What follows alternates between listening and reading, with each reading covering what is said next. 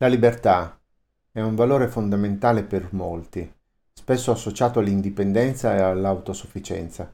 Tuttavia, a volte, una persona alla ricerca della propria libertà può esprimere atteggiamenti egoistici, preoccupandosi unicamente di se stessa, del proprio benessere e della propria utilità, tendendo ad escludere gli altri o pensando al loro coinvolgimento solo come un mero strumento per raggiungere i propri fini. Tali atteggiamenti, pur esercitati in nome della propria libertà e quindi apparentemente legittimi, possono portare a una serie di conseguenze psicologiche. Queste includono l'isolamento sociale, il deterioramento delle relazioni, la bassa autostima, l'ansia, la depressione, la difficoltà nell'empatia e un persistente senso di insoddisfazione.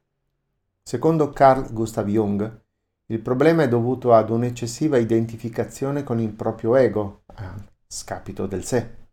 L'ego rappresenta la consapevolezza di noi stessi e delle nostre esigenze immediate, mentre il sé include tutti gli aspetti della nostra psiche, inclusi i bisogni e le esigenze degli altri.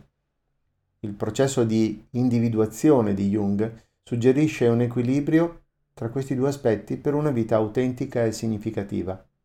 In sintesi, perseguiamo la nostra libertà non a scapito, ma in armonia con la considerazione per gli altri. Questa visione viene ulteriormente ampliata dal pensiero sistemico di Gregory Bateson. In un sistema ogni parte è collegata e le azioni di un individuo hanno ripercussioni su tutto il sistema. Pertanto, il comportamento egoista, che nel breve termine può sembrare liberatorio, alla lunga può portare a disarmonia e instabilità nel sistema più ampio, ovvero quello delle relazioni personali. Al contrario, l'equilibrio tra cura di sé e considerazione per gli altri contribuisce alla salute e al benessere del sistema nel suo insieme.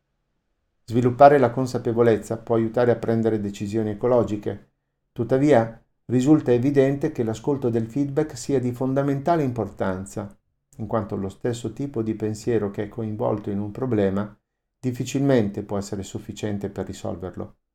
Il feedback può offrire preziose intuizioni sul proprio comportamento e su come questo possa essere percepito dagli altri. Riconoscere ed apprezzare le persone da cui si riceve sostegno, infine, aiuta a rafforzare le proprie relazioni e a promuovere un senso di interconnessione. Giorgio Gaber diceva, la libertà non è stare sopra un albero, non è neanche il volo di un moscone. La libertà non è uno spazio libero, libertà è partecipazione. In questo senso, la libertà di un individuo ha senso solo in un contesto di relazione con gli altri, dove l'azione di un individuo produce effetti per la comunità nel suo insieme.